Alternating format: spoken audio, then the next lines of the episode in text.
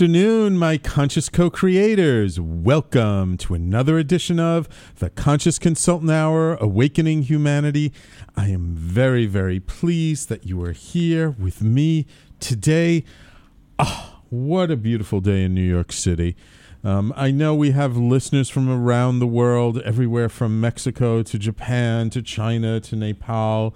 And uh, I know when I say the weather, I talk about the weather here in New York, sometimes it's a little hard for you guys to relate to. But if you've ever visited New York, if you've ever been here on a beautiful spring day, and this is spring, you know, very quickly becoming summer, um, we've, we've passed uh, Memorial Day weekend. Um, so uh, the weather has just turned nice. You walk around outside, people are like happy, they're smiling, they're laughing. It's just amazing how a little bit of sunshine can totally change the atmosphere of an entire city. And uh, I hope those of you who, who listen to this podcast uh, from other places, if you've never made it to New York City, I really do sincerely hope that you'll come and visit our, our fair town. Um, it's really, in my opinion, I've lived here my entire life. I love New York so much. And I really feel that New York truly is like the capital of the world. You have everything here. You have every culture, every kind of food, every kind of just anything you could possibly look for to enrich your life is here in this one tiny 12 mile long island. It's, I think it's only two and a half miles wide. Um, the people are amazing nobody I know who comes here, um, whoever has had trouble, uh, nobody has ever said that like, oh, New Yorkers don't help you out; they don't come to your aid. We we always do. We always do. So I hope all our listeners please take this as my personal invitation to come out and visit the uh, New York City, the Big Apple. And of course, if you're around and you'd like to stop by the Talking Alternative Studios. We would love to have you drop by. We actually once did have a woman who was on vacation from Germany, uh, Sigrid, um, and and you know that memory of that sh- very short visit of her stopping by. It still means a lot to me and to us all here at Talking Alternative. So I hope you will take us up on that offer sometime. I'm glad you're with me. We have a wonderful show in store for you today. My guest is calling in, hopefully, any minute now. But of course, we'll start off first with our quotes of the day. Let's see what the universe and Abraham have in store for us today. First, from the universe I've got good news and bad news. The good news is that you've passed the audition. Yeehaw! You've earned your wings. You're a certified, bona fide being of light, capable of transcending all fears and manifesting all dreams. From here on out, you have but to dwell upon what you want, and I must bring it forth. The bad news is that this message was supposed to have reached you eons and eons ago. Sorry, the universe. Ah, we love our quotes from Mike Dooley in the universe. The universe reminding us that we are bona fide beings of light and that we do have the capability to just transcend all of our fears and everything that terrorizes us and holds us back, and that we can and do manifest all our dreams. You know, I once heard someone say, you know, there is no difference between our inner world and our outer world. And what we manifest around us is merely a reflection of the thoughts we think, the emotions we feel, and how we feel about ourselves. People tend to forget that last part. You know, we really have to feel good about ourselves to really manifest those things that we think we want. And I think the universe here is just having a little fun with us. You know, the message got got lost in translation somewhere along the way a few eons ago. But not to worry. We've all earned our wings. We all are beings of light, ultimately in our core, in our very essence. And the funny thing is, mystics have been saying this for thousands and thousands of years. And the better and better we get at physics and science and measuring things and measuring the the subtle fields that surround us, the closer and closer science is coming to agree with this belief that mystics have had for thousands of years. So, please take it from the universe. You've got it made. You've got your wings. Everything is good. So, thank you, universe. Let's see what Abraham has in store for us today. The thought that you think, you think, which attracts to it. So you think it some more, which attracts to it. So you think it some more. In other words, when you have an expectation, you've got a dominant thought going on, and law of attraction is going to deliver that to you again and again and again. And you say, the reason that I believe this is because it is true. And we say, the reason that you believe it is because you've practiced the thought. All that a belief is, is a thought that you keep practicing. Abraham. Hmm. Rather interesting quote from Abraham, and one that really kind of gets to the heart of why paying attention to our focus and our thoughts is so important, and why this whole idea of truth is much, much more subjective than we think it is. Much more. You see, what Abraham has said in this quote and in other quotes is that the only reason why we believe something is true is because we keep focusing on it. We keep pondering upon it. We keep thinking about it from a million different angles. And so, what happens is if we think something is true, we start attracting other thoughts like it. We start attracting things to prove what we think is true. And sure enough, the more we focus on it, the more we pay attention to it, the more and more it's proven we're right. Think about it this way Have you ever met somebody and they just rubbed you the wrong way and there was something about them you didn't like? And for some reason, you had this feeling you didn't like them, and all of a sudden, you were like on hyper alert mode and then because you had this feeling you didn't like them, then you noticed there was this thing about them you didn't like, and there was that thing about them you didn't like, and you didn't like how they treated this person in the restaurant, and you didn't like uh, you know what they said on the phone, and you didn't they didn't like this, and you didn't like that, and you didn't like that, and you didn't like that, and like that. So obviously this person must be not a good person. This is not someone you want to be around with. This is you know absolutely you know for a fact this is not a good person until you happen to be talking about this person to somebody else. And they turn to you and go, Really? I've never had that experience of that person. Wow. You know, because, you know, I know this person, I see them, you know, as a father, and I see how loving they are with their kids, and we talk about our children together, and this and that, and you start getting their perception. And because they had something about the person that they liked instead of dislike initially. They focused on their good qualities, and then before you knew it, there was more and more and more good things. So this other person was completely convinced that this was a good person, that this was someone they loved to hang out with. And you two are looking at each other like, is this the same person? This is two totally different experiences. Well, what Abraham is saying is that the more you think in a particular certain way, the more you're going to attract evidence, other thoughts. You're going to observe things to prove yourself right. Right? Because ultimately, our brain wants to be proven right. We want to be proven right. Nobody wants to come out and go, oh, like I made a mistake, or there might be some other possibilities. So, whenever, and it's a very kind of tricky thing, the idea of, of learning to be open, of learning that to not believe our own stuff. Yeah, you may have a feeling. Yeah, you may have, you know, a suspicion this guy might not be the best, but let's be open. Let's just, you know, observe them without judgment, without expectation, and let's see what is revealed.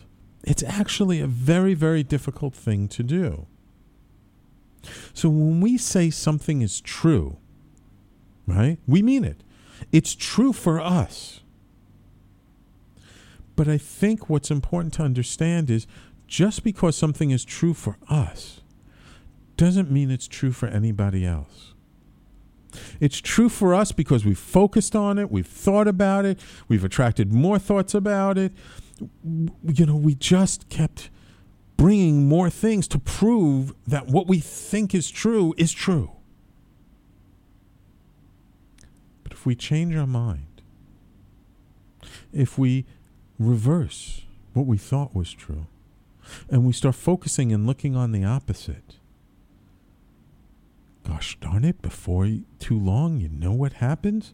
How could I have ever thought that about that person or that thing or this situation or that event? Look at this. Look at all this great stuff. Oh my God. How, how I was completely wrong. Oh my God. How could I have missed this? It's really quite interesting. We are so, so convinced that we're always right.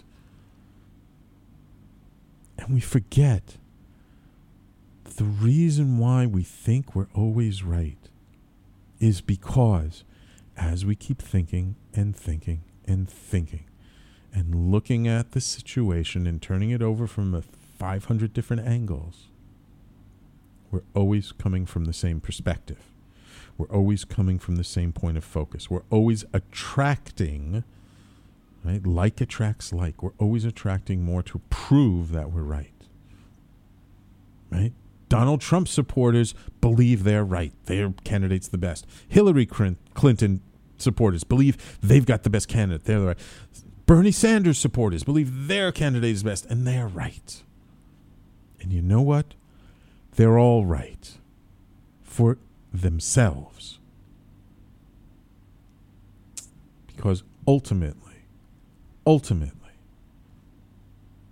if we take the judgment away from it, if we stop focusing on finding evidence to prove us right and perhaps be a little bit more scientific. Right? The idea of the scientific method is about finding the truth without bias and without objection and without attachment. So, whenever anybody tells you something is true, my advice say, hmm, that's interesting. Maybe. I don't know. Let's find out. Let's see. Let's be open. Maybe it's true, maybe it's not. Maybe there's one truth, maybe there's two truths, maybe there are multiple truths. Maybe this person believes it's true because they've been focusing on it so long, that's all they see are the sides that prove that they're true. And maybe the truth is actually something much deeper much more complex. And perhaps maybe we're the ones who are generating the truth. And perhaps the only reason why something is true is because we believe it. And if we change our beliefs, who knows? Maybe we change the truth. So, Welcome to the Conscious Consultant Hour. I'm waiting for my guest to call in, Tim Davis. Hopefully he calls in. If not, you know the two of us. We're going to have a lot of fun here today. So, everybody, please stay tuned. You're listening to me, Sam Liebowitz, your conscious consultant. And if you'd like to call in, join the conversation, ask a question, have a chat, the call in number is, of course, 877 480 4120. And if anybody internationally would like to call in, plus one 212 721 8180. We'll be right back after these messages.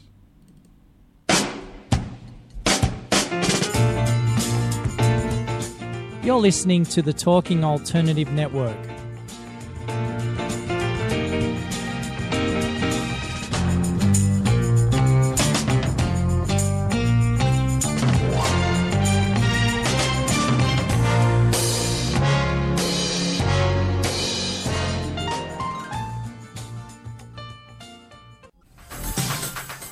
Hello, I'm JC. I'm Joan, and, welcome, to 21st Century Entrepreneur. We bring education, Insight, knowledge, awareness, trouble craziness, and fun, for you, the entrepreneur who's looking to build your business. and your community. Listen every Friday from noon to 1 Eastern on talkradio.nyc. And you can tweet us at 21st CE Radio or Talk Alternative. Are you concerned about epilepsy, autism, or diabetes? Are you interested in alternative treatments, the impact of health, or new therapies? Then tune into my show, Frank About Health. I'm Frank Harrison, the host. Tune in on Thursdays at 1 p.m. Eastern on talkradio.nyc, where you learn more about these illnesses, treatments, the social impacts, and create a dialogue with each other. That's Frank About Health, Thursdays, 1 p.m. Eastern on talkradio.nyc. Talking Alternative Radio, 24 hours a day.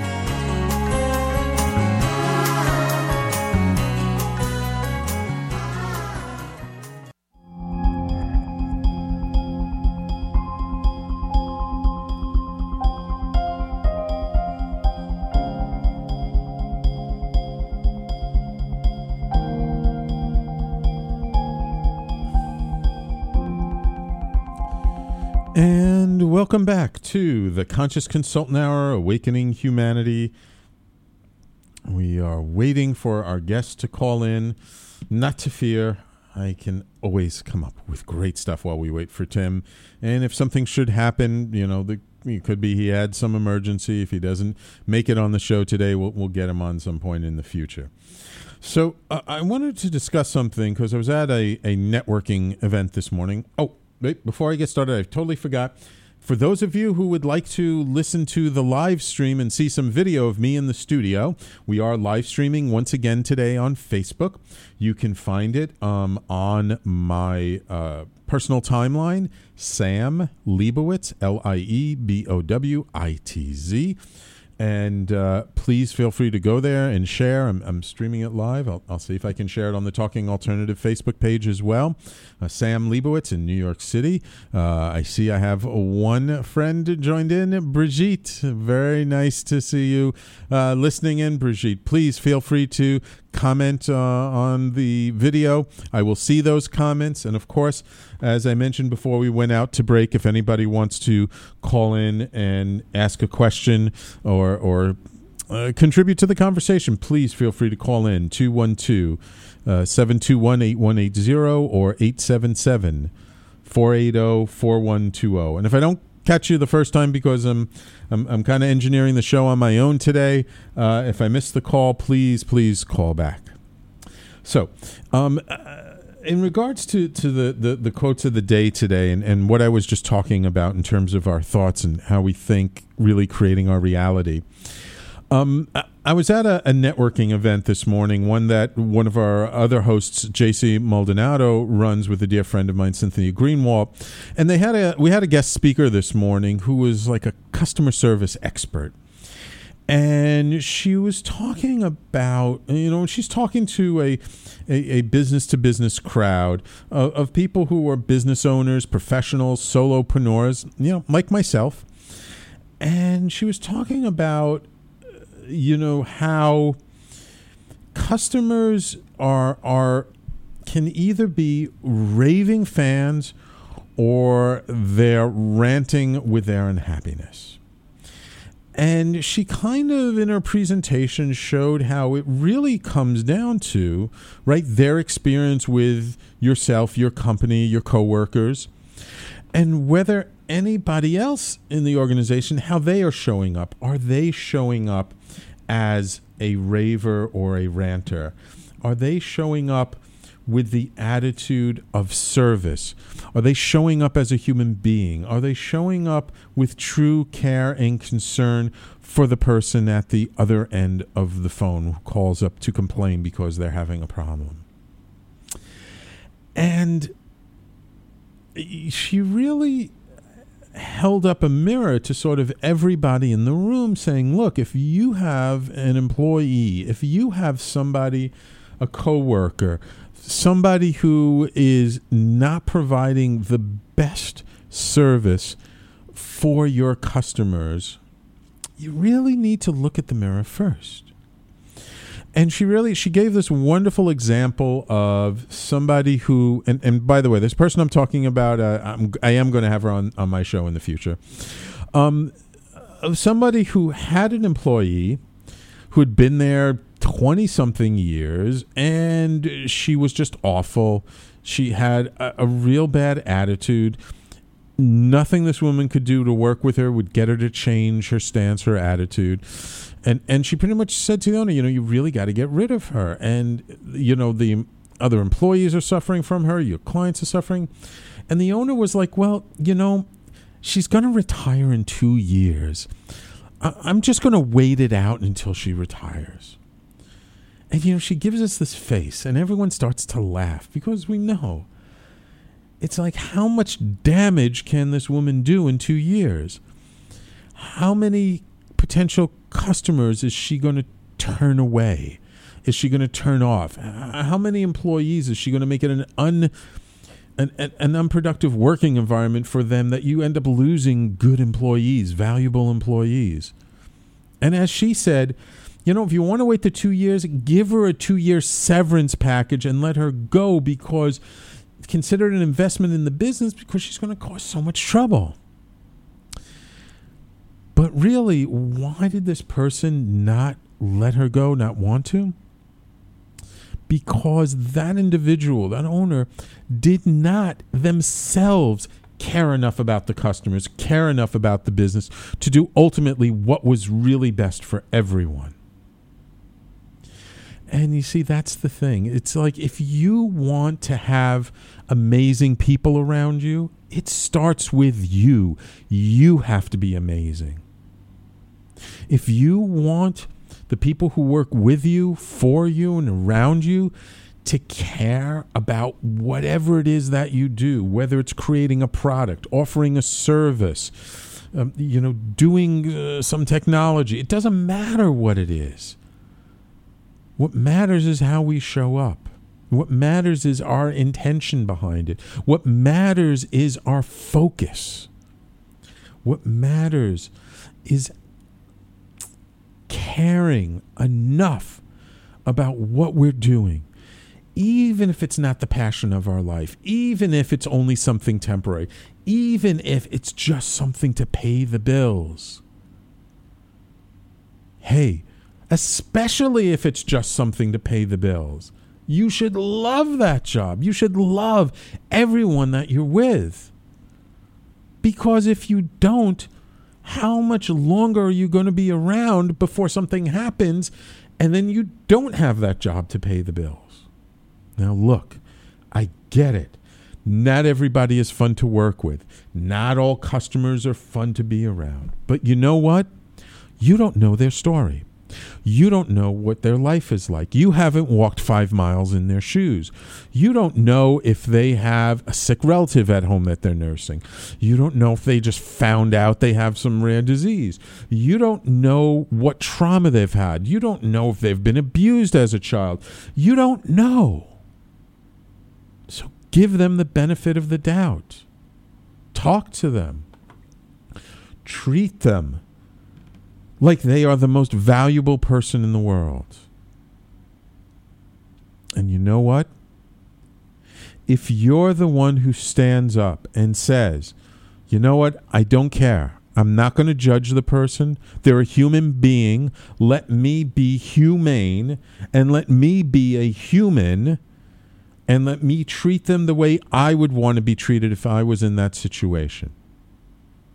You know, the funny thing is, 99% of the time, if you do that, if you show up that way, whoever this troublemaker is in your life, whether they're a coworker, a customer, a boss, or a relative, when you start showing up differently, they start showing up differently. Maybe not right away, maybe not all at once, maybe not overnight, but like the little drop of water that consistently drips on the rock, you smooth away the hard edges.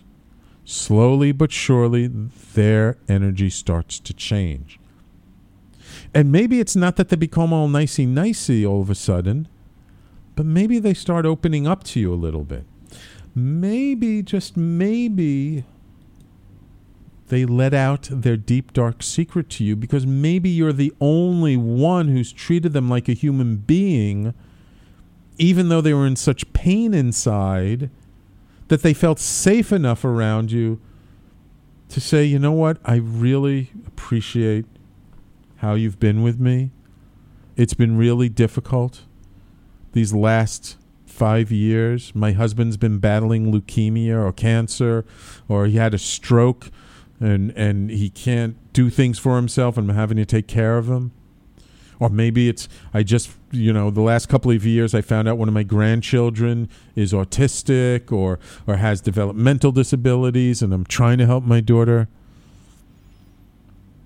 You know, perhaps, you know, once you allow them the space to let it out, then you find out what's going on. Oh, thank you so much, Brigitte. Brigitte chimes in through the uh, Facebook live stream. She says, Perhaps the six hour day would support happiness at work. Giving 100% for six hours, even if it, quote, only pays the bill, quote. They are testing this in Sweden, six hour workdays. Wow, that's great. Yeah, I mean, absolutely. You know, uh, let me like that. Um, you know, yes, absolutely. That shortening the days and and and just wanting people to give 100% for shorter days can be better. Now, the thing is, I know they're testing that out in Sweden. You know, a lot of I know in particular tech companies. I don't know why, but somehow I think technology companies tend to um, be a little bit more on the leading edge when it comes to like new ideas around work. There are a lot of companies out there now. I know. I feel it was it Netflix um, and a few other tech companies. They offer unlimited vacation days now. And what they found is people don't abuse it. Not only don't they abuse it, but people actually take less time off because and and it's just again it, it's treating people like human beings. You know, if you want the best from people, give them the best, right? So yeah, and, and a lot of companies now are virtual companies. I I know I have a friend, and she has I mean a small to mid sized company, probably works with a dozen to two dozen um, employees that are scattered around the country and that they only meet maybe once or twice or three times a year. They try and get everyone together in one city. But they're mostly virtual and they telecommute and they do things via video. And what this does is, it, is it, number one, places a lot of trust in the people, and number two, gives them the flexibility they need. I mean, when you think about it, if you give your employees and the people you're working with the tools, the responsibility, and the authority to do a good job, to do whatever it takes, they do it. Yeah, there was um, someone interviewed on, on one of the other shows the other week uh, on 21st Century Entrepreneur. Uh, uh, Augustine, I forget his last name, he's from France. These, these two two guys created this amazing cookie company called uh, Michel and Augustine, and and they're amazing uh, cookies. And and what they do is their employees don't have to get every budget item approved. Like if they feel there's something important and they need to spend a thousand dollars, five hundred dollars, I don't know, whatever it is, that they trust them. They say, okay, spend the money, you don't have to justify it up front, and they'll do an accounting of it afterwards, but they trust the employees. And it's that kind of attitude of giving people the resources and the flexibility to do what they need to do, to really trust them. Now, granted, trust doesn't just appear, trust is something you, you build up over time. But when you show people that you trust them first, most of the time they'll show you have a reason to trust them. So, everyone, please stay tuned. We'll be right back after this.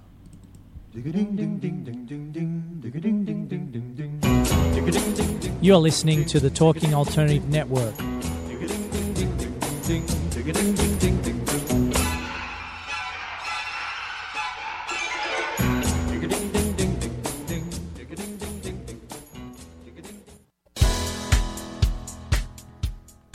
Hi, this is Rob Kay. And I'm Callie Alpert. Are you looking for a show where people talk about real stuff like life, love, the pursuit of being yourself? Well, then you have come to the right place because the Rob and Callie show is doing just that. For the last 10 years, Rob and I have been having our own version of Sunday morning therapy sessions on the phone, and now we're bringing it to the radio. So tune in and call in live Wednesdays 8 to 8:30 on talkradio.nyc. And that's Eastern Standard Time, so join us.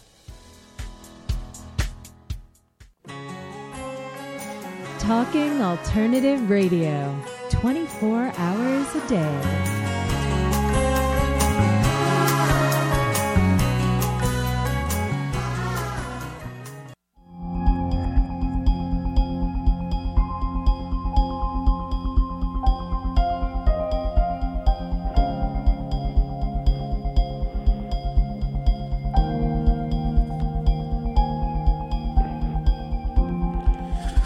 Right, welcome back to the Conscious Consultant Hour Awakening Humanity. Our guest is on the line. A little mix up in communications, but Tim Davis is here with us.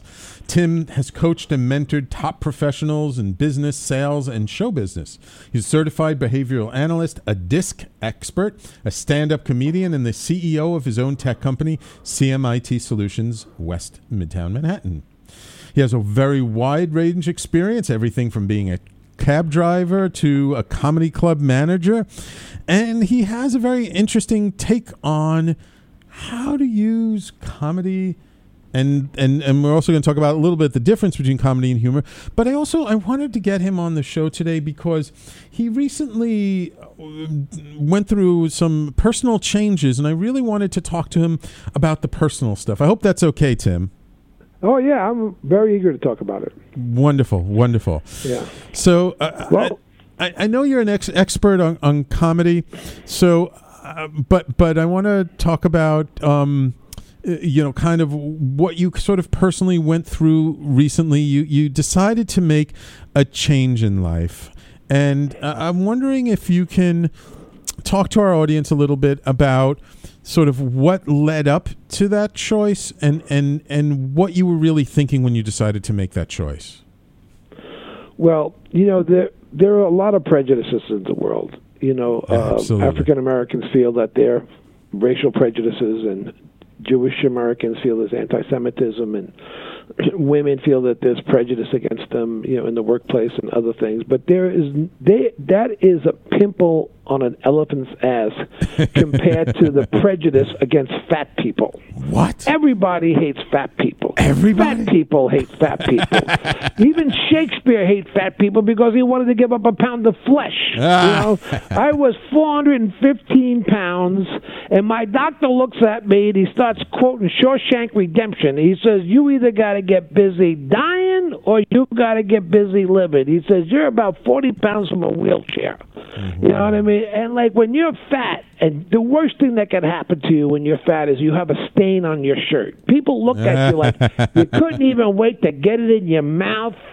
Yeah, what a pig. And like all day when I walk around with that way, at least three times a day, people would come up with diet plans. Hey, why don't you call my cousin? I got a great. You know, fat people know every diet in the world, but everybody's got a diet plan that's going to make me lose all this weight. Hey, know hey, what I mean? hey, Tim. Very nice. You know what I mean? Hey, Tim, So, you know why diets- do that. Hey Tim, you know why diets don't work?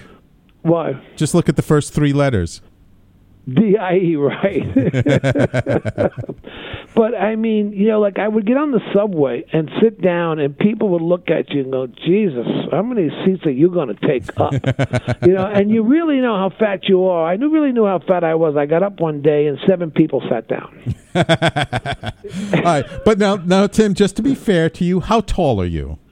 Um, yeah, I'm six five, but So I was tall 450 guy. I was 415 pounds. I mean, I really, like, you know, I had some anxiety in life. I got a little depressed, and then I just couldn't stop eating. So anyway, my doctor looked at me and he goes, "Tim, you got to." So I decided to get the bariatric, the bariatric surgery. I got the sleeve surgery. There's three kinds. There's the bypass, the bariatric, Ah. and then there's the uh, lap band. Okay. So it took six. It took five months of testing before they would even let me have the operation. You have to Really? go through a lot of. You have to go through a lot before you can do these things. Wow. You know. Um, Yeah, I know, and I know also like they they put you on a special diet e- e- before the surgery. Yeah, I had to lose. I lost 35 pounds before the operation because um, the nutrition. They say, see, right now they're not going to okay. I mean, the, what happened was a lot of people just went in for it and they really weren't prepared for it. So they want to see a lifestyle change even before you go. Like I had to go to the psychiatrist. You have to go to uh, Oh, really? blood work. You had to get go counseling. osteopath.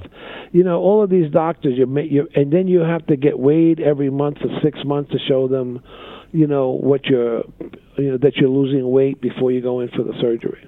Wow, I went in for the surgery, and since so I lost 35 pounds before the surgery, and then I lost. Um, I've lost 65 pounds since the surgery, which was February 3rd. So I've lost a total of 100 pounds. Wow! Congratulations, congratulations. Yeah, So it's a compl- uh, It was the best thing I ever I, did. know, I, I- I saw you. You updated your your profile picture on on something recently, and I saw it, and I go, "Wow, Tim lost a lot of Yeah. weight." Yeah, I lost a lot of weight. I mean, it, what a difference in, uh, you know. And the other day, I got on the subway and I lo- and there was a guy sitting across from me who was a big guy like me, and you know, I could his weight was the same weight that I, and I could see myself. Oh my God, uh, this was this was going to be me if I didn't lose that weight. Wow, wow. You know what I mean? And uh, I mean, what you but- know, you've been big for a while. Like this wasn't anything relatively new. Was there something that kind but of not, was? but not that big. I was never that big. ah, okay. Yeah, I mean, I had gained like sixty pounds, seventy pounds. I was really, you O- know, was over how long- A lot with with work, anxiety. Right. Well, You know, I mean, and then you know, I don't drink, I don't smoke, I don't do drugs. You know, so the only thing left was food. You know, I mean, that was how I was dealing with issues. Now, you know, you have to. One thing is you have to really deal with whatever's bothering you because you can't eat your feelings anymore. Right, right, right. So I'm just wondering though, was there something? I mean, was it just your doctor saying like you got to do something? But was there? I mean, but to make that decision, to decide like you know what, I, I need the help. I need to do something. Let me do this. Th- there must have been something inside of you that finally said enough is enough. Because I'm sure Yeah. there are other people who are in the exact same situation who end up not doing the surgery. Well, I read an article that they have. Uh, there was a there's a hospital somewhere, or I don't know if it's a hospital, but like where these very overweight older people are just lying in bed, and they have to have these muscle builders, you know, uh, turn them over, Oh wow! and they just they just lie in bed waiting to die. They can't even, you know Jeez.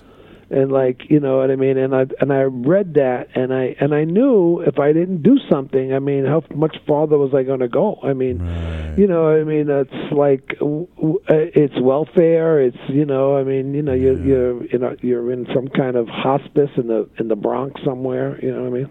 Right, right, right. I mean, so it got to a point where I had to. I looked at myself. I mean, do I want to spend the last years of my life, you know, just doing that, or do I want to at least try? You know, do I have it in me one more time to get better?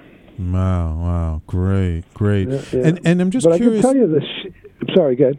Uh, I'm just curious. Then, once you finally made the decision and you made the commitment that you were going to to do this, did you feel differently inside? Did something sort of Oh, yeah. shift within you? Yeah.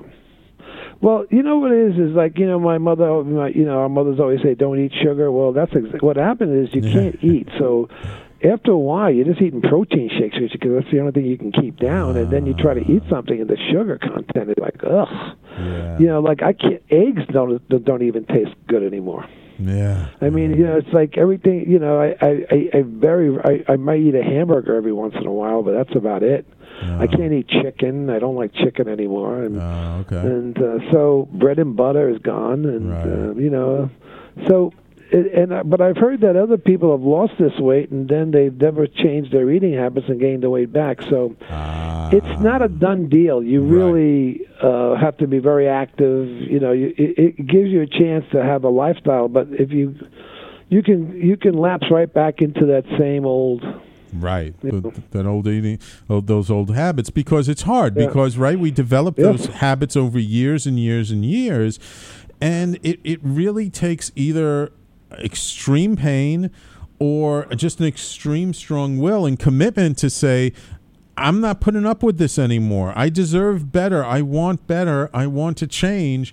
and then you just you got to just go for it and keep reminding yourself like every minute of every day this is what i want You know, um, it, it's really, um, you know, I, I'm a behavioral uh, coach, right? right So it doesn't matter what happens; it only matters how you react to what happens. And so when I get, you know, when I have anxiety or I'm dealing with issues and stuff like that, well, how do I react to it? Well, I react to it by eating, and so uh, it's breaking that that you know that uh, connection between anxiety and food. right right. Well, I know a guy who is really, you know, a big man like me, and he says to me, you know, people keep coming up with these diets, and I tell them, yeah, I got, you know, I'm eating because I've got a wife, three kids, uh, three businesses, and, you know, and about 50 and about 200 people bothering me every day, and I laugh because I know what he was talking about. I mean, because when you run businesses, everybody, you just the only way, the only place you go to get like a little time to yourself is like you go out to eat something. right right So you have to really decide that you have to find another way. Um, another way to do find you know what what what works for you what can serve you um i'm i'm curious uh now that you've done it and you're thinner how do you feel about yourself what you know has changed about your own sort of self-image just in the couple of minutes we have before we go to our break well, I tell you what what I feel about myself. Um, you know, uh, what I what I've gotten to the point in my life is if I get upset about something, I know that I'm going to get over it, so I don't really have to act on it. Like for instance, we got a very volatile political season right now. right And if you turn on the the cable channels and you watch it, whatever whether you whatever your political persuasion is, you can get yourself upset. You Right, know, and right. you know, so like, now I know like there's nothing I can do about it. I was telling one young fellow the other day, yeah, are you worried about uh, the environment? And he goes, yeah. He said, well, I'm not. He goes, you're not? No. You know, the environment's going to be around for 20 more years. That's what I got left. It's your turn. You know, it's your turn to get worried about it, not me. I can't do anything about it anymore. right right You right know, um, so it's a learning things to that bother me, like somebody blocking the subway door. I just gotta, you know, I'll get around them. yeah I, I don't, you know, I, I know that getting upset, and the fact that I'm a comedian, I know I can say something very sharp to people, Right. and I don't want to do that because they don't have any defense against somebody who can come back at them. That's why even when I was fat, people would say things to me, I wouldn't say anything back to them. Right, right. But you can also use comedy to create some levity in the situation, not necessarily to get at them, but just to kind of oh, change oh, yeah, the energy. Yeah, I know, but I did, but a lot of comedians use you know you you can also you, you use comedy to get over that you know people say something. It's like look at Donald Trump, he attacks everybody, right? Well, comedy you get like you want to say you want to say something to me, I'll say something back. But now I don't do that. I because I know that I that person saying something is not a comedian. So they, whatever I say to them, it's going to hurt more because it doesn't hurt me. I'm you know you you build up a you know you, You it doesn't it doesn't affect you anymore because you've been in comedy for so many years you know somebody saying something doesn't wash with Gotcha. you so okay. but I do feel much better about myself it's really um, Good, good, good. Um, All right, we're going to talk about that a little bit more. We're going to go out for a quick break, and when we come back, I want to talk about the new Tim Davis and and Okay. and uh, how he's different from the old Tim Davis. Okay. okay All right, wonderful. Everybody, please stay tuned. You're listening to the Conscious Consultant Hour, and we'll be right back.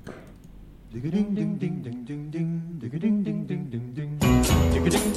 listening to the Talking Alternative Network.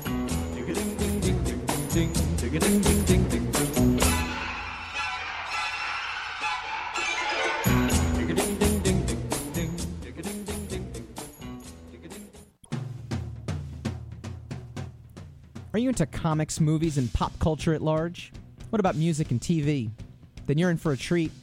This is Michael Dolce, your host on TalkingAlternative.com. I've been professionally writing comic books, screenplays, and music articles for almost 15 years.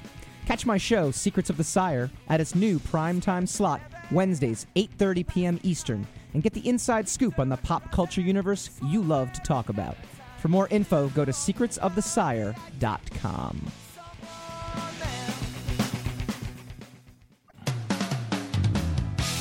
TalkingAlternative.com.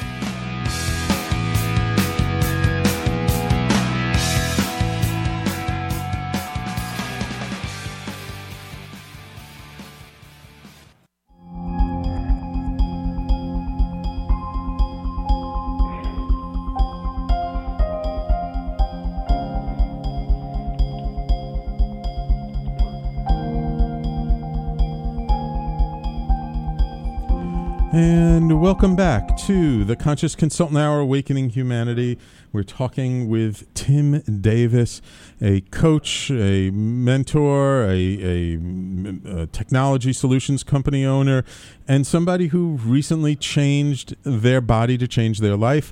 Oh, and thank you for. Um, no, Jean, you did not miss Tim on, on the Facebook live stream. Zena, welcome. Jean Brutman, you know Jean, Tim. Yes, I do. Yeah. So she's listening on the live stream. Unfortunately, Tim uh, wasn't in studio today, so you just got me to look at. But don't worry, Tim is on the phone. Okay. So, so, I did not. Hi, Tim. Um, so, Tim, tell us about what's the difference between the new Tim and the old Tim. Well, the old Tim would stay home a lot. Ah. You know, I didn't. I, I was embarrassed Home way I looked. I wouldn't see my family. Ah. You know, I turned down all the invitations. I, I, I just didn't want to go in and have people look at me and go, "Why don't you do this? Why don't you do that?" You know, and it, it's really, you know, people give great advice. You want to lose weight, don't eat. If you want to have Right. money, don't spend it. Oh, good. I, want, I should have known that. And Right. It's very easy to tell people things like that, but there was a real emotional connection between anxiety and what was you know what was going on in my life and food because there was I didn't have other ways so I have to find another way to be able to deal with what's going on in my life instead of just eating Right, right. you know so now I feel much better I'm going out more Good. uh I feel that um you know I lose you know if I lose thirty forty more pounds I'm going to really think about what career um, direction I want to go in Oh, awesome. Is is there something that like in the back of your mind you thought that you would do one day if you were in better shape or feeling better about yourself that you think Well, might I uh, thought about going. I thought about performing again, you know, but I wouldn't go. I don't want to be another fat comedian. There's too many of them. Yeah. so you can be You know, the tall there, comedian. There really is. There's just too many fat comedians, and Right. like, you know, John Pinette was probably the best fat comic ever, Ah, okay. and he died recently because of his weight. You know, I mean, but he really, he really had the fat jokes really down. ah, okay. And there's just too many because you know when you're overweight or you're too tall or you're too short or you're too this or you're too that, you use comedy as a way to get people to like you. Right, right. Okay, so besides comedy, I mean, we- just between us, you know, there's only like a couple of dozen people listening in China and across the United States. Okay. Uh, Just between us, like, what's that one big dream you would love to achieve that, that you haven't gone for yet? I tell you, the the real big dream, I, gue- I guess the real big dream would be to perform again. To perform again? Yeah. Yeah, that really would be uh, because uh, I've, I've been doing jokes on. T- you know, I do so much comedy when I'm on the phone with people. You know, um, I do so, I do a lot of comedy when when I meet people. You know, just to Yeah. make them laugh. And Yeah. after a while, you get a little. But I think if that if I was going to do anything, that would be it. I think I would like to try try to go back up on stage one more time. Well, Jean says she will come, so will I. So you have to let us know when you're back on stage. We'll fill the comedy club because I know they have like you got to bring enough people, but we will fill it. Well, I, would, I wouldn't have to worry about that because I think I still have a few connections where I can call up and get a spot. You know what I mean? All Um, right. I don't. I don't think I would teach comedy anymore because you can only teach comedy if you have a club to put people on stage. yeah. It, it really, you know, when I'm a coach and a trainer, and I know a lot of people are coaching and training, and you know, you can if you tell people what to do, you have to keep telling them. Uh, you know, uh, you have to be able you develop the ability to persuade people. Uh, Yeah. You know, if you're telling people what to do work, there'd be no jails. You know, everybody would live to be a hundred. Jean says she'll bring bodies. They may not be alive, but they'll be bodies. Love you, Jean. Um, and you know, it's just, that's the difference between uh, humor and comedy. Uh, humor is um, humor is something that will make somebody chuckle. It's safe. You're not really being very uh, direct at them. Uh, who's the the woman who's the female comedian, gay, lesbian? Uh, Ellen DeGeneres? afternoons. Ellen DeGeneres. Ellen DeGeneres. I mean, she's probably one of the best comedians who uses humor in a way because she has a saying: if if, po- if both people aren't laughing, then it wasn't funny. Ah. and that's why when she does these award shows, they really love her because she's teasing people, but she's not really you know, slamming them. Whereas a stand-up comedian does these shows and he goes, he or she goes too far because they're doing stand-up. Right, right. So if you humor is to get somebody to laugh a little bit without them feeling that you, you know, that you made you made everybody laugh at them. You want people Right. to laugh with you. Right, right. Yeah. Um, so Tim, I'm curious, what advice would you give somebody who maybe not the same kind of choice, but was at some point where they had to make some very critical life decision that, that would really change their life, like you having the bariatric surgery and, and other similar things. What would you, what kind of advice would you give somebody? Well, I tell you what happened with me. I I got to the point where the weight was. My doctor had said if you gain more weight, you're really going to be very sick. So I had got like in AA, they have a great saying: "How do you find AA? Go to hell and make a U-turn." Well, I went to hell and made a U-turn, and I think when I talk to people is how much room do you have left before you really have to make a decision, hmm. or do you want to wait to the final second? and have the decision be made for you, or do you want to have a choice in that decision? Like, for instance, you take a young person who is overweight, you know, and they've come to the realization that losing weight is just very difficult for them. Well, maybe maybe it's time to go see a doctor and get some professional advice. And maybe your job isn't paying you the money that you need. And you, when do you make that decision or you do you wait until you, that decision becomes to the point where it's too late to make a decision?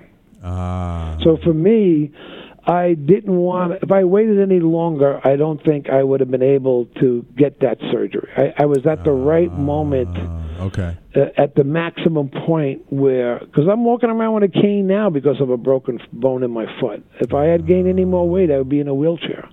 And once you're in a wheelchair, w- w- you know, then you can't go anywhere. You know, are you going to get up and down subways? Are you going to get into anywhere? Right. So it's basically make your choices while you still have options, while you can still Right. choose for yourself. Make your choices. Don't wait until it's too late. Right, you know, you uh, because these is, you you have to look at the decision that eventually this decision has to be made. Right. And you know, for me, I made a decision. I didn't want that decision to be made where I'm in a wheelchair. So, uh, I, I, it was not easy. It wasn't a walk in the park because you know, for five months I had to go to a lot of doctors, get a lot of testing, and they tell you you have to be responsible to get the results to us. We're not going to go and get them for you Right. because Good. they want to see how much you want this. right. Right. Like when I train comedians, I would say, okay, you need to go out this week and perform three times. You know, let me see how much you want this. You know, I'm not going to, you know, you have to get up on stage and feel what it's like not to get laughs. You have to go through that process. Right. So the ones who went out and performed and, and came back to classes, you know, they they're the ones who really, you know, had a chance at it. The other ones were, you know, they if you if there's always an excuse not to perform, then there's always an excuse not to perform. Right, right, right, right. Yeah, I have a friend who has um, been practicing stand up and going to open mic nights, and I, I bumped into him in the street the other day, and I was like, "How's it going? How'd you do the other night?" And he goes, "Oh, I bombed. It was horrible. It was awful." And I go, "Oh, go. You, you are you going to do it again?" He goes, "Yeah, I'm, I'm planning on doing it uh, night after tomorrow." I'm like, "Okay, good." So yeah, Yeah. it's like you know, sometimes you need to do the uncomfortable. You need to kind of you know get out of our comfort zone, push the limits a little bit in order to get to where we ultimately want to be. Right. You know, the thing about comedy is that what happens is you you keep going on stage. And I always tell comedians that every time you go up on stage you you say to yourself, maybe this is the set that will will make me understand stand up. Maybe this is the set that will break me out.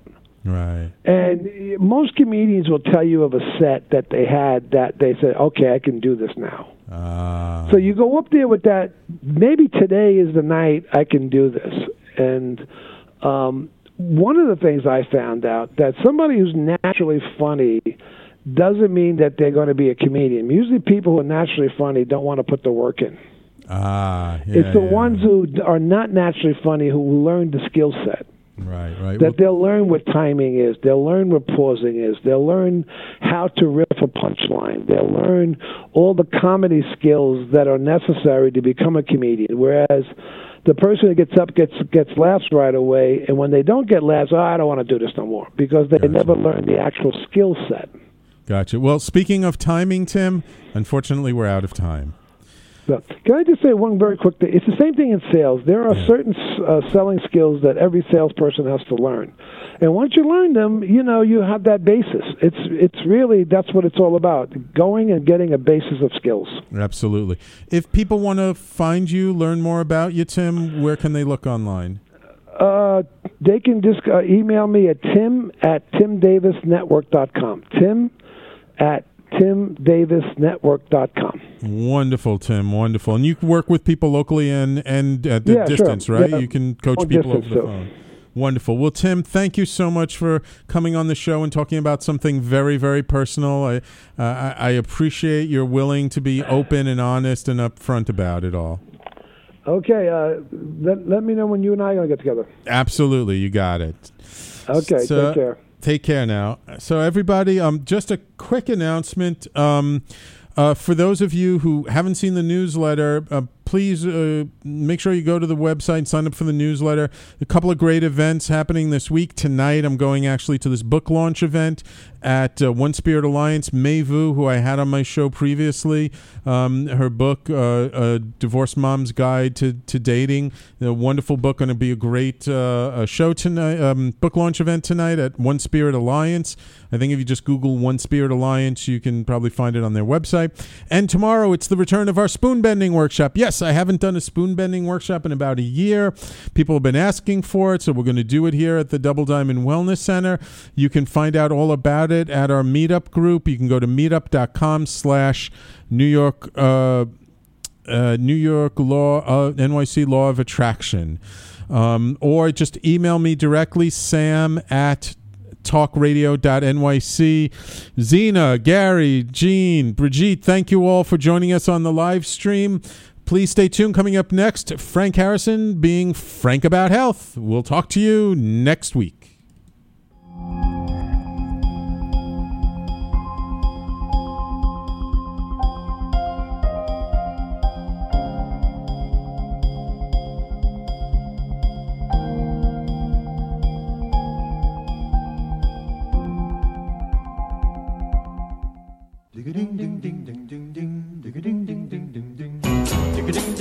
You're listening to the Talking Alternative Network.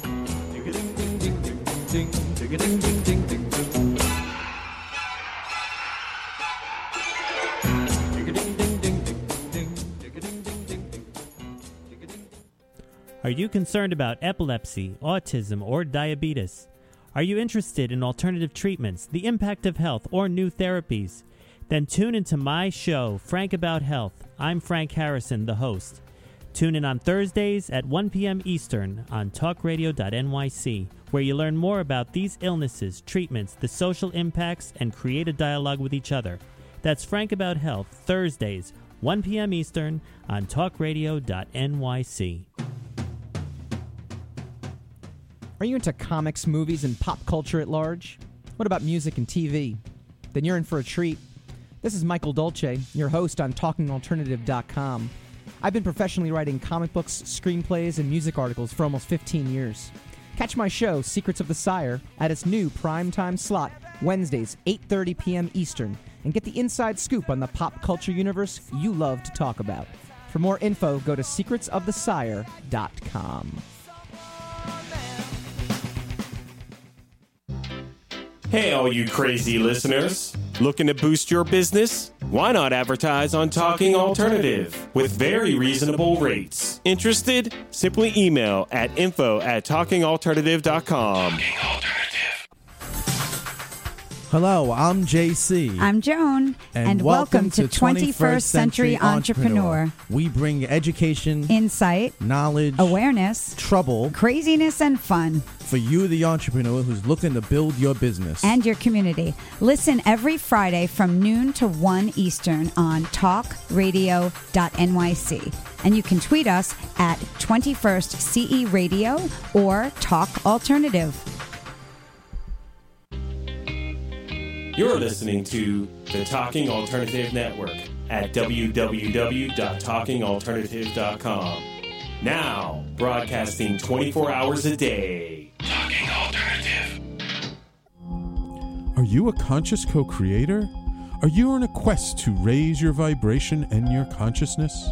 I'm Sam Liebowitz, your conscious consultant, and on my show, The Conscious Consultant Hour Awakening Humanity, we will touch upon all these topics and more. Listen live at our new time on Thursdays at 12 noon Eastern Time. That's The Conscious Consultant Hour Awakening Humanity, Thursdays 12 noon on talkradio.nyc.